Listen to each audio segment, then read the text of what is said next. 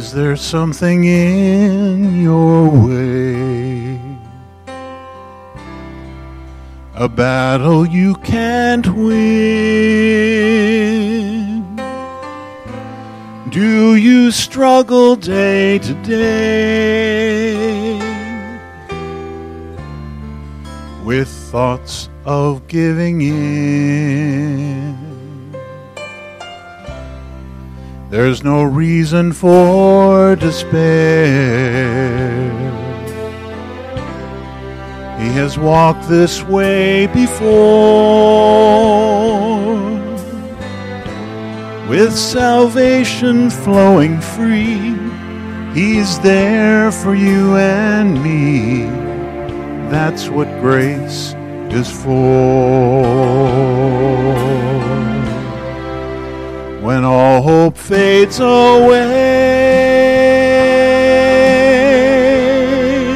and prayers are only words.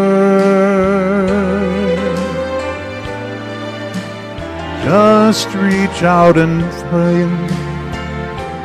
and know He's already heard. He'll mend your wounded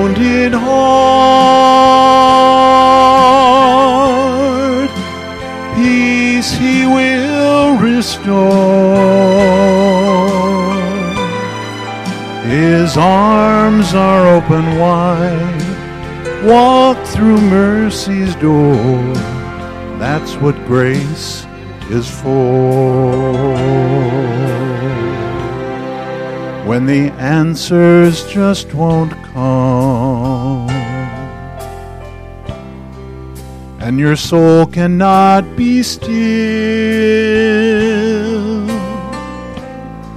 When it's all been said and done, rest in the Father's will. There's a multitude of sins covered by the blood that poured, blood that cleanses every stain, so that none remain. That's what grace is for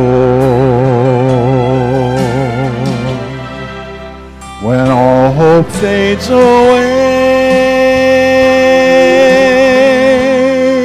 and prayers are only words.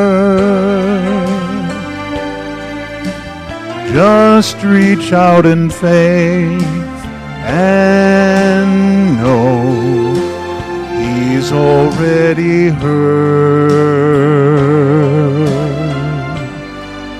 He'll mend your wounded heart. Peace he will restore. His arms are open wide. Walk through mercy's door. That's what grace is for. His arms are open wide. Walk through mercy's door.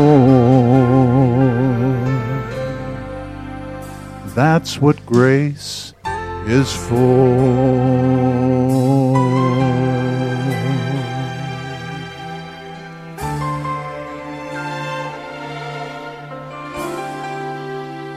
That's what grace is for.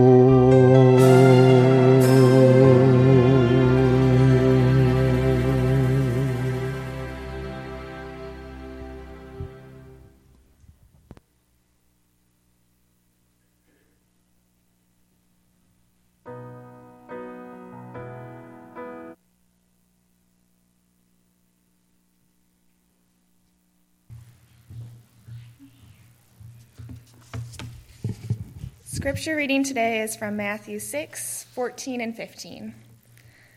For if you forgive men their trespasses, your heavenly Father will also forgive you.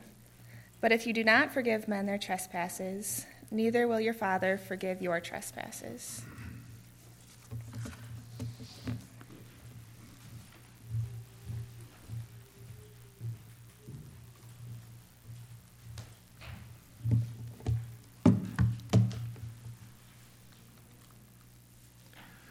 Good morning, everyone.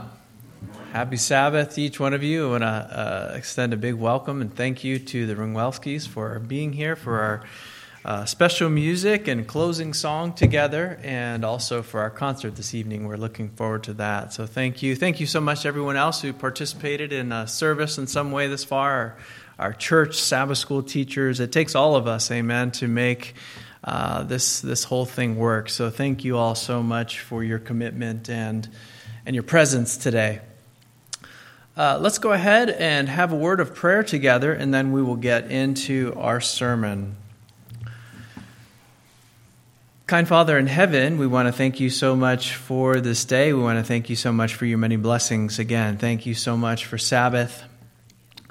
Dear God, as we are starting our sermon series on forgiveness for this, this month of May, as we're leading up to prayer meeting and we're praying for revival in our lives, we pray, Father, that you would impress upon our hearts and minds this, this healing truth, this healing balm that you desire for each one of us to have, that we would learn um, the steps, this process of forgiveness, that we could have better relationships, not only with you, but with each other. We love you, Lord. Please guide us this morning, we pray. In Jesus' name, amen.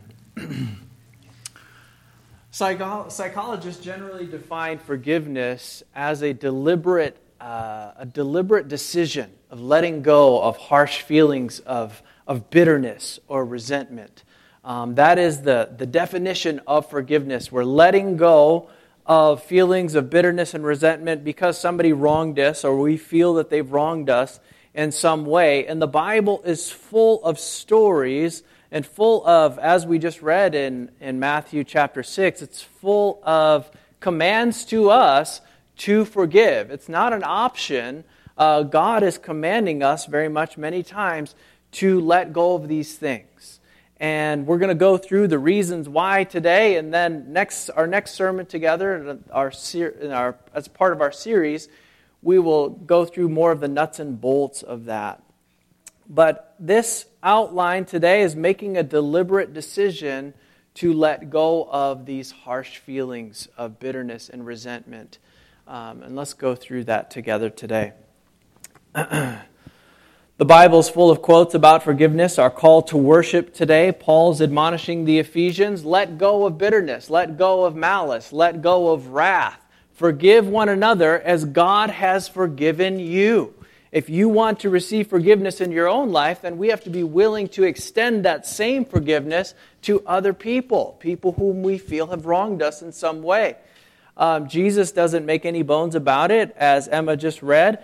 He says, if you, don't, if you don't forgive other people for their sins against you, then your heavenly Father isn't going to forgive your sins either. Right? So this, this is very much a command from the Lord. We take the commandments very seriously. We need to take them all very seriously. Um, and it's, it's for our salvation's sake, but it's for our soul's sake. It's, God doesn't want us to live in this state with these feelings of animosity, bitterness, anger. God wants us to have joy. He wants us to have peace in our lives. He wants us to experience His presence no matter what our circumstances are. And um, this is just another way that God is, everything that God commands us to do is for our benefit. It's not for any other reason. He wants us to have, Jesus said, He wants us to have a more abundant life. He wants us to live the abundant life that He came to give to us. And this is a power, just like everything else that God commands us to do, this is a power we have to seek from Him, right? This is totally contrary to my carnal nature to let go of harsh feelings of bitterness and resentment. That's my nature is to repay. My nature is I want to deal back what was done to me. That's my instinctual carnal nature. And so we have to pray against those feelings and we, we have to make a conscious decision Lord, I want to be in harmony with you. Lord, I want to reflect your character. We know that the, the Almighty God is, He's, he's abundantly willing to forgive, Moses says. He's, he's merciful. He's a, he's a generous God. He's a loving God. And he is willing to pardon. He's willing to forgive. Um, and we were created in God's image to reflect those same attributes. They're His attributes, they're not ours. And so when we see ours coming out, we start praying and saying, Uh oh, Lord, you see this coming out of me. I need you. I need your help to continue to help transform me. Our story, I'm going to go through this story together with you. It's a story that we're all familiar with. The Bible's full of stories of forgiveness. And this story that we're going to be discussing today, we're going to walk through the life and the story of Joseph together. So please turn with me in your Bibles to Genesis chapter 37. Genesis chapter 37, we're going to walk through the story of Joseph together.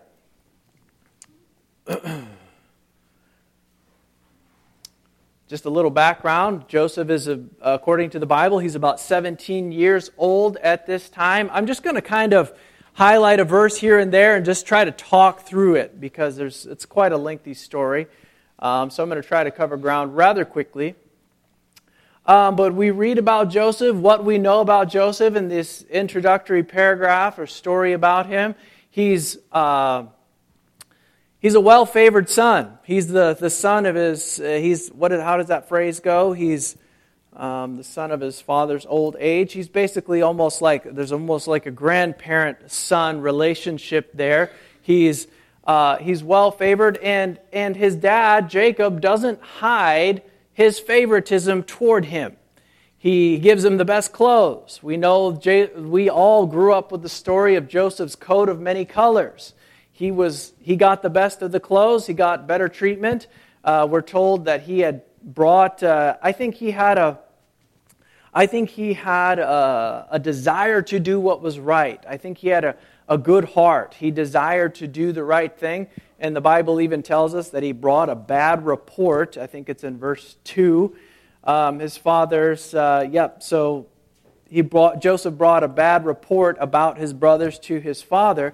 And so, because of all this favoritism and because of his di- desire to do the right thing, his brothers very much hated him. We know the story. Um, so they hate him, and the Bible says that they could not even speak peaceably to him. They could not even carry on a peaceable conversation um, because of this seeming, you know, uh, what are, I'm looking for a word, because of this just unfairness that they're experiencing in life. Uh, they're much older than him, got the best clothes. He told on them for their bad behavior. Uh, and to add salt to their wounds, Joseph has dreams. Do you remember what the dreams were? They were dreams outlining that one day his brothers were going to bow down to him. So this further adds to their animosity, it adds to their hatred of him that he's, he's saying, Hey, listen, I had this great dream, and we were all out in the field together, tying sheaves together. And look, all of my sheaf rose up, and yours all bowed down to me. And so, I mean, you know, I, and as if he, I don't, I don't know if he was just oblivious or maybe he was purposefully doing this. I do believe that he had a good heart to do the right thing, um, as we see evidenced in his life. He goes on, he even raises the kind of carnal, jealous nature of his father in the next dream when he says, Hey, I had another great dream. And look, all the, the 11 stars and the sun and the moon bowed down to me. And so he's kind of adding to this problem that he's got. But it gives us a, uh, an opportunity to see where hatred leads us. It gives us an opportunity to see why Jesus says, Don't even hate your brother in your heart because you are, you're sinning against him in that way. Because if you harbor these feelings of hatred and resentment long enough, it will lead to a very bad course of action. And this story outlines what happens in the human nature unchecked without the Holy Spirit, somebody praying for God to intervene, intervene, we see what happens. Okay? Let's continue on through the story. Um, at some point in time, uh, Jacob sends him to check on his brothers. They're all, they're all shepherds, obviously. And so he's sending them out to check on them down, let me, I don't know where I am in the text, probably around verse 12. And so he goes, he goes to check on them, and now the brothers see their opportunity. I'll even quote it for you. I think it's verse 29. They see the coat of many colors coming in the distance and say they start plotting in their anger and their malice. They start plotting, here comes the dreamer. Let's see what becomes of his dreams after we kill him, right? Let's see how this turns out for him at that point. Reuben intervenes. They end up, they end up roughing him up, throwing him into a pit. And Reuben thought, the Bible said, the Reuben thought to himself that he would go back and save him. So he steps away from the scene at some point in time. And so it says, verse 22 Reuben said, Don't shed any blood, but cast him into this pit which is in the wilderness. Do not lay a hand on him, that he might he would eventually be able to deliver him from their hands and go back to his father take him back to his father so verse 22 that came to pass that joseph had come to his brothers they stripped him they rough him up they take his tunic of many colors and then they cast him into the pit okay um, this is where animosity leads. This is where hatred leads. This is where, if we're not praying against these feelings of bitterness and resentment, this is where it leads us to. It leads us down a bad road. It leads us down poor relationships where we're not able to speak peaceably with one another. This is something that we very much have to pray through. We have to surrender these things to the Almighty God because forgiveness is not something, letting go, you can't just try really hard to let go of these bad feelings that we may have. And now I'm gonna, I'll get into that a little bit later. But just like anything else, forgiving each other, praying for one another, pray, Jesus tells us to pray for our persecutors. That is not something that I can just naturally do. I have to plead with the Almighty God, Lord, I need you to transform who I am. I need you to work in my life so that I am reflecting your character in this situation. Joseph's brothers are not reflecting God's character at all, they're very much reflecting the character of Satan. Those are the two kind of opposing forces that we unfortunately are stuck with in this world. We have the two sides of the great controversy. You're on one side or the other. And we see what happens on Satan's side in this situation. So they decide, after they rough their brother up, they decide to sit down and have a meal together. Um, you can see where their state, you know, I don't, I don't know how you beat somebody up and then still have the, you know, but that's, that's the carnal nature. That is who we naturally are. Until we're reborn, until we have the nature, the Spirit of Christ in us, we, we're, you see what we're capable of in this world. Um, and so they're eating a meal together. They see the Ishmaelite traders coming. Judah says, Hey, I have a better idea.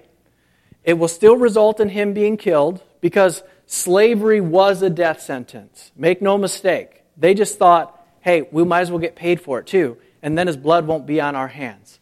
So in this phase, they're thinking, hey, we can still get rid of him, we can still kill him, and we'll get paid for it at the same time, but it won't be on our hands, right? So that's what they're reasoning in their brain. Keep going down through the story. 28, the Midianite traders pass by. The brothers pull him up. They sell him. And then Reuben returns to the pit, and he, then they come up with this story. Verse 31 so they took Joseph's tunic, they killed a kid of the goats, and they dipped the tunic in the blood. And then they sent the tunic of many colors, and they brought it to their father and said, Listen to what they say. They say, We have found this.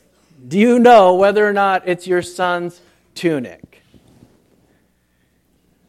When, when, when detectives are interviewing or when they're interrogating individuals who are connected to a crime, they look for this kind of language. Because as human beings, they're trying to separate themselves. They're not saying, oh no, we found Joseph's tunic. What do we do? We look for his body everywhere. We couldn't find it. That's what the natural response of a brotherly relationship. What do we do? And they would be looking. They say, they don't even use his name. They say, hey, we found this bloody, torn up tunic. Um, do you know if it's your son's? Uh, rather than saying his name, rather than connecting themselves to the crime, they're very much distancing themselves from the crime. Verse 33 And he recognized it and said, It's my son's tunic. A wild beast has devoured him. He goes on down 35. He mourned for his son. They tried to comfort him, but he mourned. He said, he says, Joseph in his Jacob in his anguish says, I am going to go to my grave mourning for my son.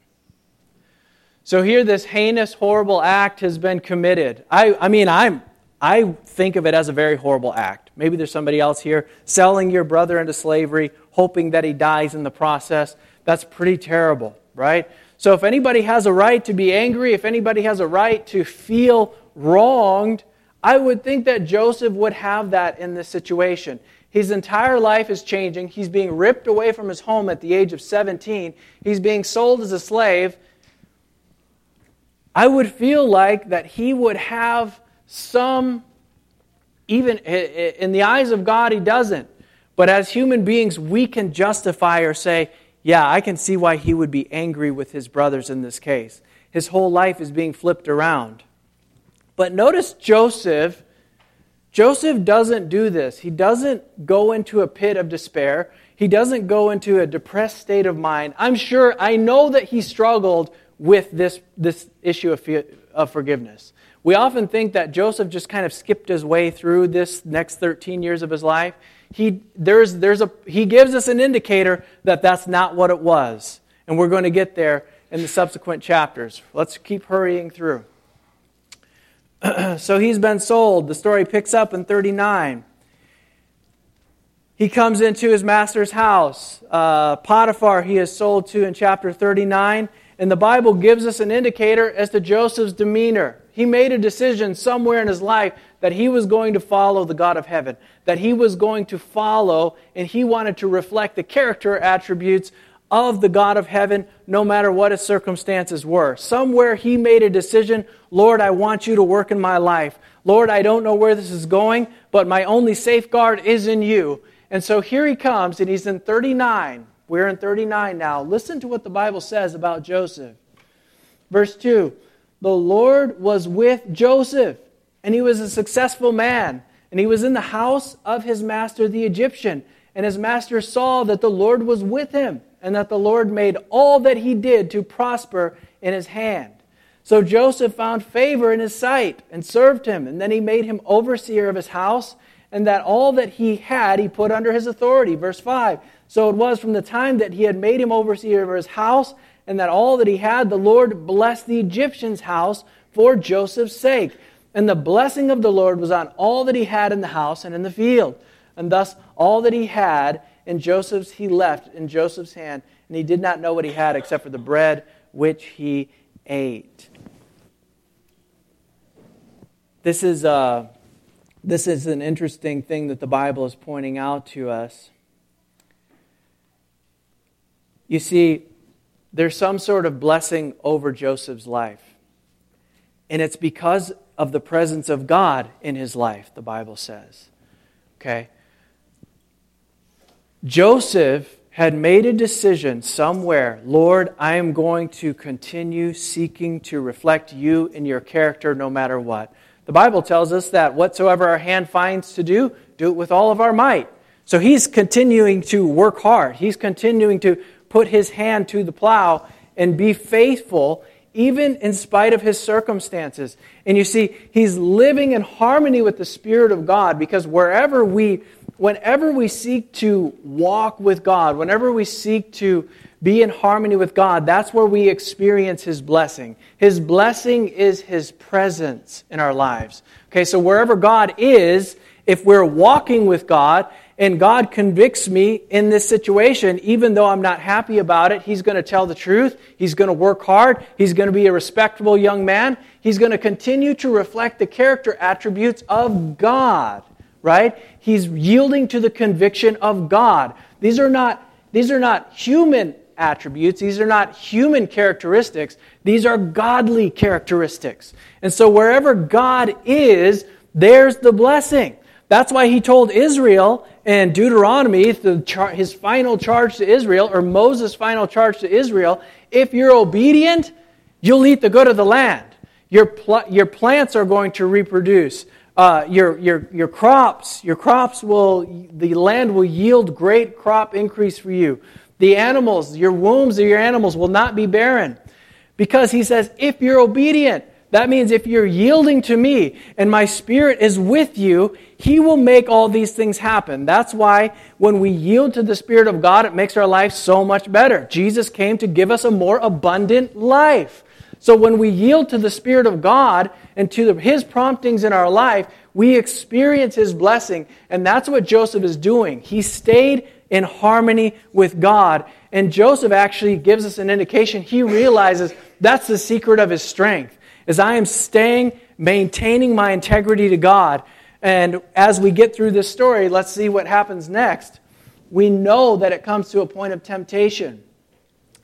Verse 6, we just left off. He left all that he had in Joseph's hand, and he did not know what he had except the bread which he ate. Now, Joseph was a handsome in form and in appearance. And this leads to a temptation where Potiphar's wife is making advances on him, and Joseph says something. He says in verse 9, How can I do this great wickedness and sin against God?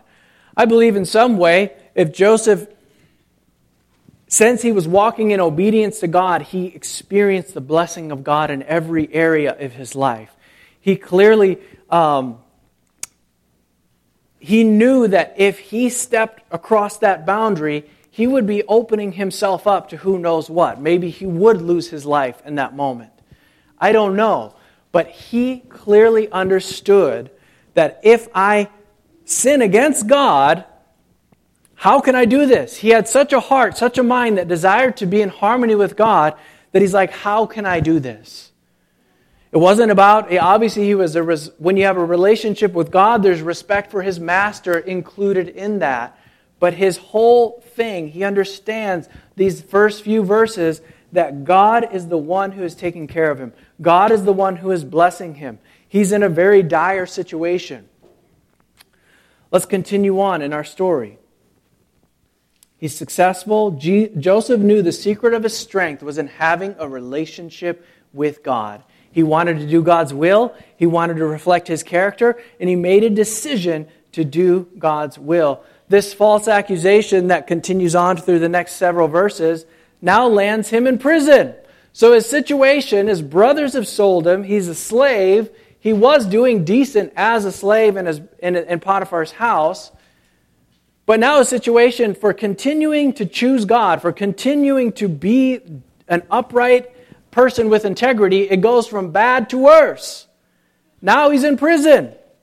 So you would think at some point, I've met lots of people who had far less, far less uh, severe things happen to them that are angry with God because of what happened in their life. You know what I mean? So and so said something bad about them, and so whatever. You know, people get upset at God for all these things the things that happen in their life.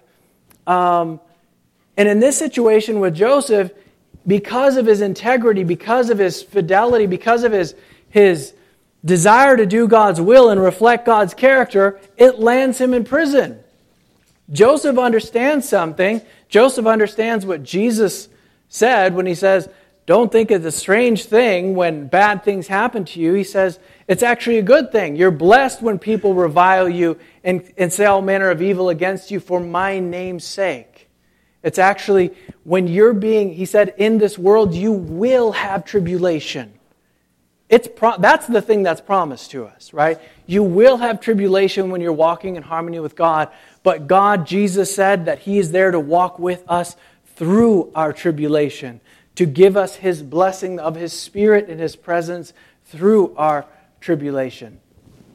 Joseph experienced God's presence in spite of his circumstances.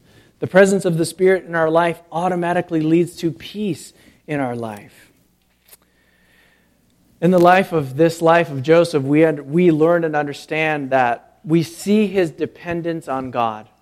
We see the secret of his strength is dependence on God every step of the way. His fidelity to God, his integrity, his, his love for God is what carries him through this thing.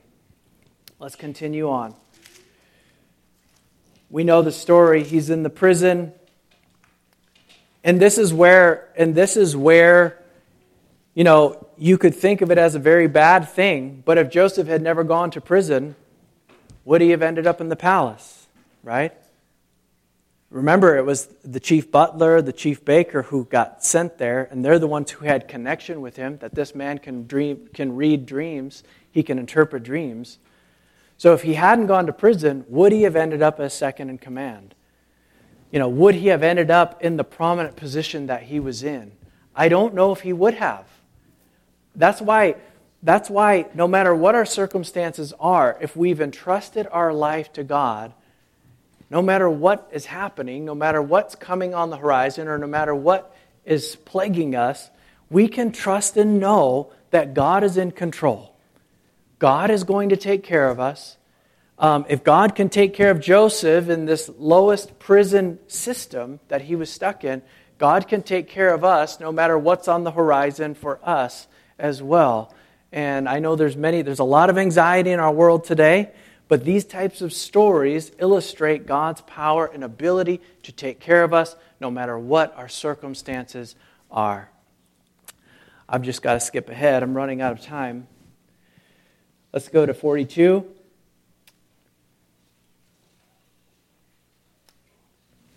Joseph is eventually made governor over all the land. He, you know, obviously he went to prison. He's elevated from there because of his ability to interpret dreams. Pharaoh has dreams and he, the, Joseph accurately interprets those dreams um, that there's, God is giving them uh, a prophecy that there's going to be seven good years ahead and there's going to be seven bad years after that. So Joseph is placed in charge of all those things. and now who comes to town? So let's do the math. Joseph was how old when he was sent to, when he was sold? The Bible tells us, I should have read it for you. The Bible tells us that he was 30 years old when he stood before Pharaoh. So there's seven years. I'm for, fast forwarding for us, unfortunately. This, is, this sermon is longer than I realized. Fast forward seven years, so that puts him at 37 years old. That's the, the good times. That's the, the, uh, the healthy years where he's saving grain. And now we're two years into the famine. So we are 22 years post sold into slavery, and we are now two years into the famine. Now, verse 6, 42 and verse 6. now Joseph was governor over all the land, and it was he who sold all to the people of the land. And Joseph's brothers came and bowed down before him with their faces to the earth. Joseph saw his brothers and recognized them, but he acted as a stranger to them and spoke roughly to them. When he said to them, Where do you come from? They said, The land of Canaan to buy food. Um, this is very much a fulfillment of the prophecy that, was, that Joseph was given. I skipped something important that I did not want to skip. I apologize. I'm going too quickly. I've got too much. I needed three sermons to do this, not, not two. Okay, so as I was highlighting a minute ago, we often think of Joseph as just kind of skipping through this experience, and it was just, he just did everything right, and it was perfect, and he never had these feelings of bitterness and anger and animosity. Joseph was very much human, just like us, and he had to surrender these feelings, these hurt feelings, this, this bitterness, this anger. He had to do the same thing. And here's why I think that 41. You're on 42, but go to 41. And I'm going to read a couple verses for you 41, 50, and 51. Joseph is now on the other side of his slavery. He's living good now. 50, and it says, And to Joseph were born two sons before the years of famine came, whom As- Asenath, the daughter of Potiphera, priest of On, bore to him. And Joseph called the name of the firstborn Manasseh. And he says this For God has made me forget all my toil and all my father's house.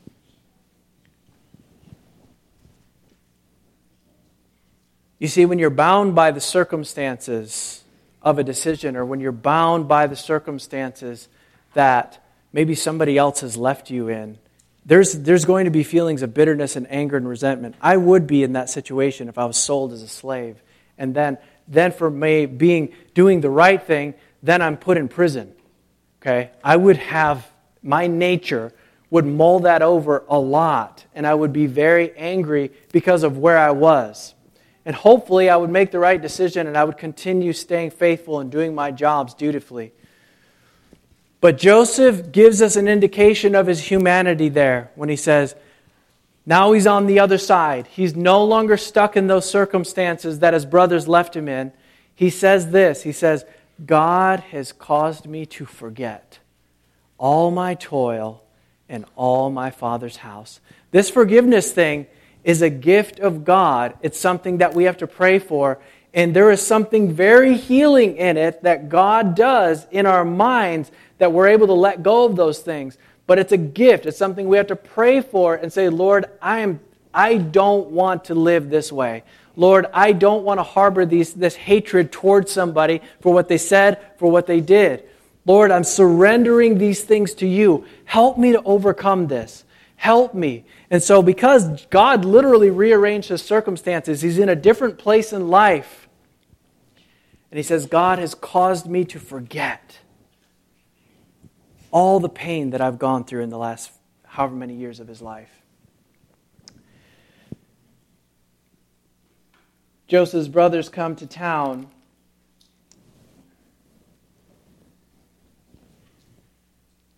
and he speaks roughly to them, as we just read. 42. Listen to what happens. I'll wrap up soon after this, I promise. 42 21. This is 22 years later. 22 years. And the Bible says He's speaking roughly to them. They're coming to this moment. They're meeting him. They're bowing down before him. But because they're dealing with this difficulty, listen to what happens. This is 22 years later. Verse 21 Then they said to one another, We are truly guilty concerning our brother, for we saw the anguish of his soul when he pleaded with us, and we would not hear. Therefore, this distress has come upon us. Verse 22. And Reuben answered him, saying, Did I not speak to you, saying, Do not sin against the boy, and we would not listen, you would not listen? Therefore, behold, his blood is now required of us. But they did not know that Joseph understood them, for he spoke to them through an interpreter, and he turned himself away from them and wept. Joseph is testing these men this is an aspect of forgiveness that, well, it makes it easier to forgive people when you see that they are very sorrowful for what they did. It makes it easier for me anyway. When the person owns up and says, you know what, I said that, I did that, I'm sorry. Please, will you forgive me? That makes it easier for me because I see a change, that they were convicted and they responded to that conviction. These men, these men have been tortured by this lie it's 22 years later, and they talk about this event as if it just happened yesterday. Don't you remember the anguish of his soul? And you guys wouldn't listen to him. Now, that's why all this evil is coming upon us. And Joseph, when he hears this, he's weeping because he has spent so many nights thinking about his family and what happened to him.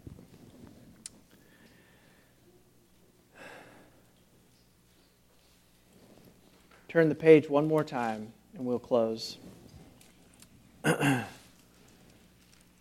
he reveals himself, he, he tests them, he sees that they're very repentant for what happened. They're beside themselves when they finally meet him. But listen to what Joseph says. Joseph says to his brothers, Let's see, verse 3. Then Joseph says to his brothers, I am Joseph. Does my father still live? But his brothers could not answer him, for they were dismayed at his presence. And Joseph says to his brothers, Please come near to me. So they came near. Then he said, I am Joseph your brother, whom you sold into Egypt. But now do not therefore be angry or grieved or angry with yourselves because you sold me here. For God sent me before you to preserve life. For these two years in the famine have been in the land, there are still five more. And God sent me before you to preserve a posterity for you in the earth and save your lives by a great deliverance. So now it was not you who sent me here, but God, and He has made me a father to Pharaoh and Lord of all his house and a ruler throughout the land of Egypt. Joseph very much saw his situation in light of the great controversy. He was not blaming human beings. He understood that these people were acting in a way that, that was not in harmony with God. He, he understood, he wasn't holding it against them.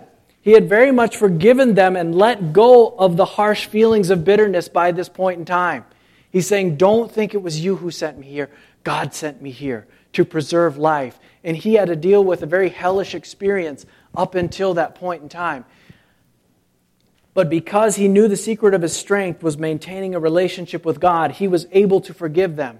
He was able to work through his situation, and God elevated him in a miraculous way from a slave to a prisoner to basically the second in command of the entire nation.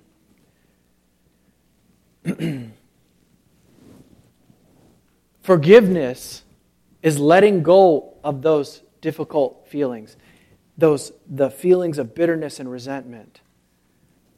But forgiveness does not always mean reconciliation.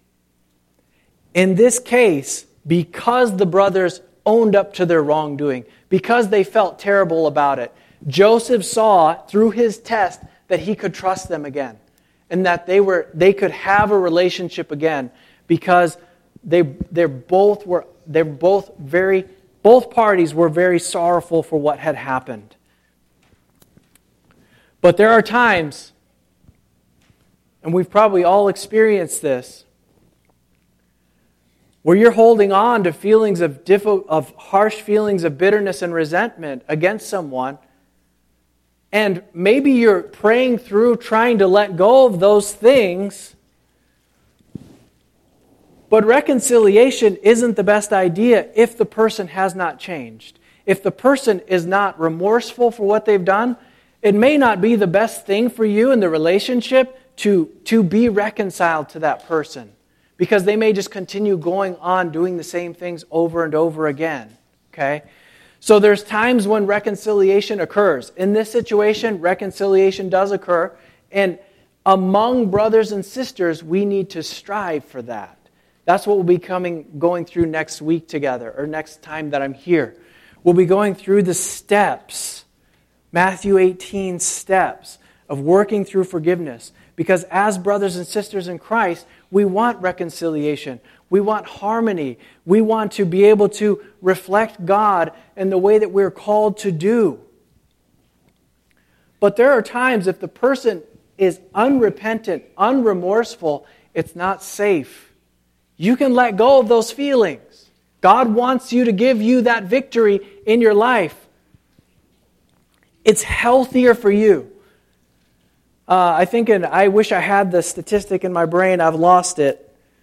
But there's, there's a, a good percentage of our health problems. You find, you find somebody who's very bitter, and angry, and mean, and resentful. Their health is very adversely reflected in their physical health, is very adversely affected because of that. It cures forgiveness. God, God knows what He's doing. We weren't designed to be hateful. We weren't designed to be angry. We weren't designed to be miserable. Okay? So God wants us to let go of those things. It's important because it affects our relationship with God. Uh, quick story for you before I close. When we first got married, um, Emily was, uh, we'll go through some of our forgiveness stories next time together.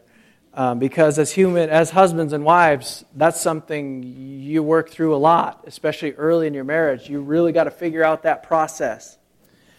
But this is another example. Um, I came home from work, and Emily tells me that the sink is just, the kitchen sink is just stopped. It's just full of water. And there was no indication of it slowing down. There was no indication of it, um, you know, showing any sign that there was plugging up. It was just fine, and then it just stopped. It was there was no longer water flowing through that pipe.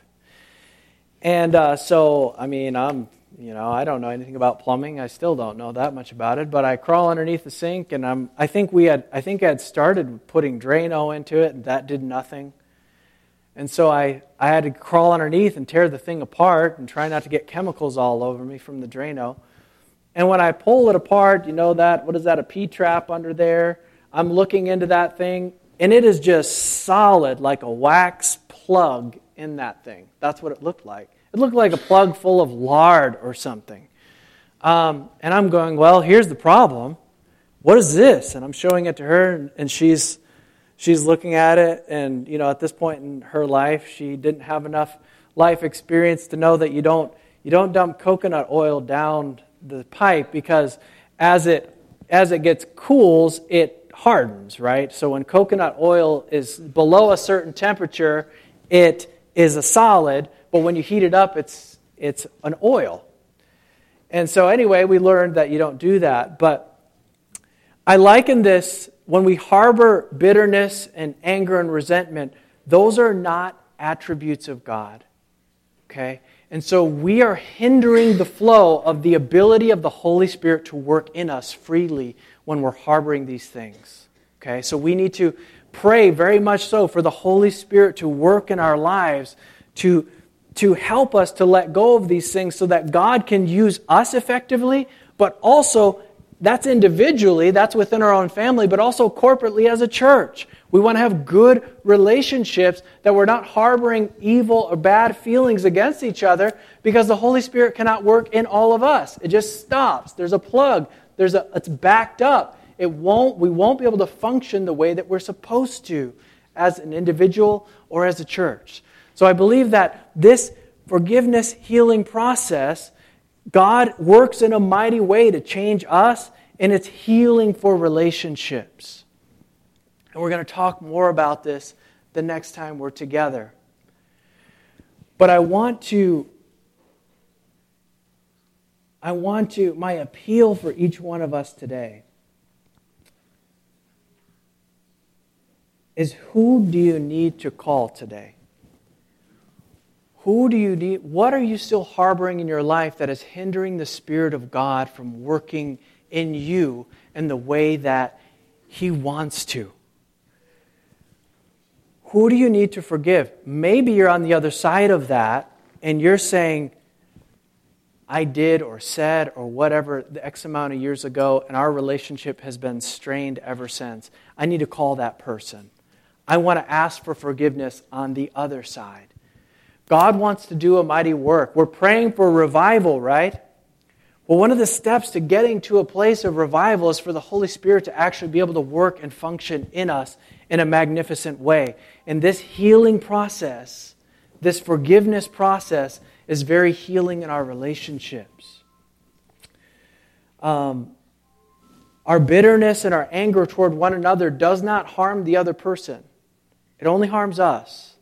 Uh, we've probably heard this many times. When we harbor bitterness and unforgiveness toward another person, it's kind of like taking, a, you know, it's like taking a, you know, a drop of strychnine or something and then hoping that the other person dies. Okay, it only harms us. It doesn't harm the other person. Especially if you think about it, maybe it's something that's a person who's dead. You think your bitterness and anger against them is still is harming them in some way? No.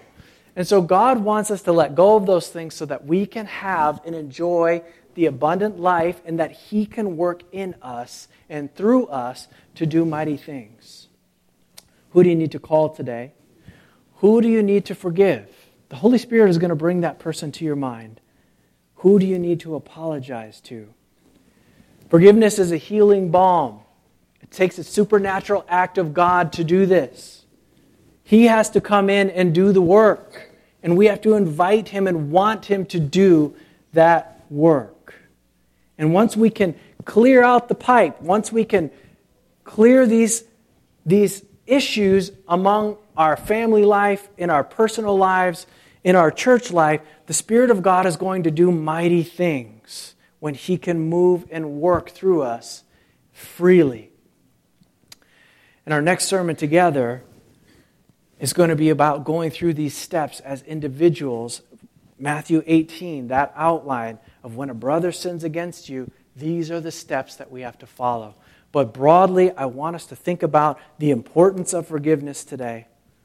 I want you to be praying, Lord, show me what areas of my life, what relationships need to be mended. Lord, convict me of these things. The secret of the strength in Joseph's life was his dependence on God. We have to very much show God that same dependence. Lord, I am depending on you to help me with this problem. I have this problem. I'm angry. I'm bitter. Lord, I want it to be resolved. Please help me. Showing God the same dependence on Him that Joseph had. Who do you need to call today? Who do you need to forgive? Who do you need to apologize to? Let's pray and ask the Lord to, to reveal those things to us. Kind Father in heaven, Lord, these are hard words that you give us in your word that you you want us to follow. You want us to live in harmony with you. You want us to reflect your character. You're a very forgiving God. You're a very generous God. You're a loving God. And so when we harbor anger and bitterness and resentment, we're not reflecting you, we're reflecting our carnal nature. So, dear God, I'm praying that you come into each one of us, into our hearts, into our minds. Lord, help us to let go. Help us to work through in our relationships at home, our relationships at church, our relationships with our family.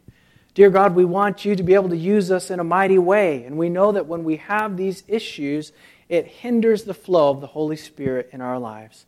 And so, Lord, I'm just praying for conviction and I'm praying that you would give us willing hearts to be able to yield to that conviction. We love you, Lord. We're so thankful that you have not left us as orphans. And Lord, that you are seeking to work with each one of us. Help us, dear God. Soften our hearts, soften our minds. And Lord, continue to be with us and guide us in the rest of our Sabbath day. And help us to reflect your character to the world around us. In Jesus' name, amen. Our closing song is going to be brought to us by Mark Ringwelski.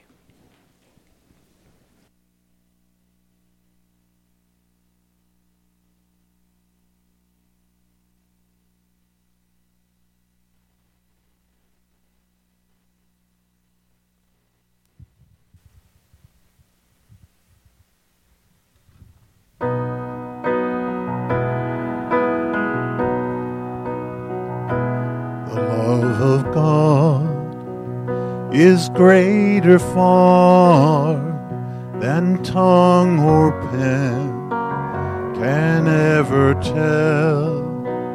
It goes beyond the highest star and reaches to the lowest hell.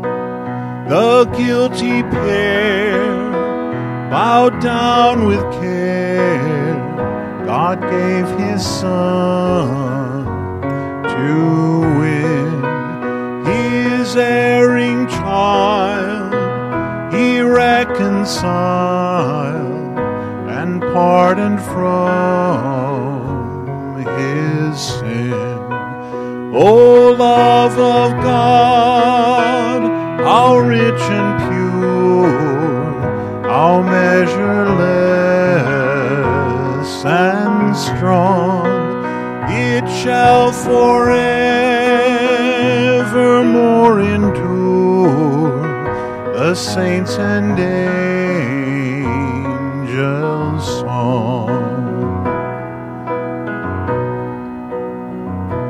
Could we with ink the ocean fill, and were the sky of parchment made, were every stalk on earth a quill, and every man a scribe by trade, to write the love of God above would drain the ocean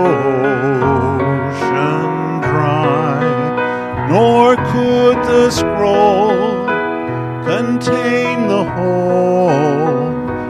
stretched from sky to sky.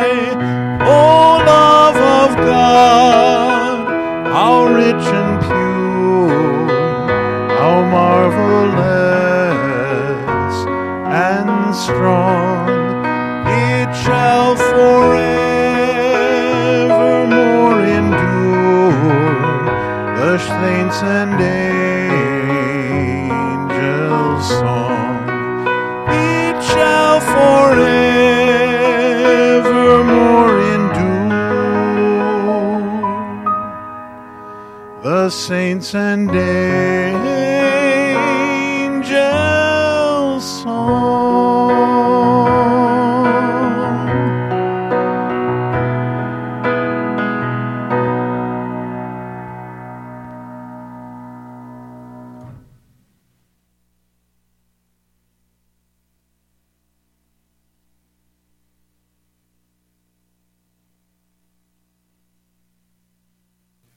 Thank you so much for your loving kindness towards us, dear God.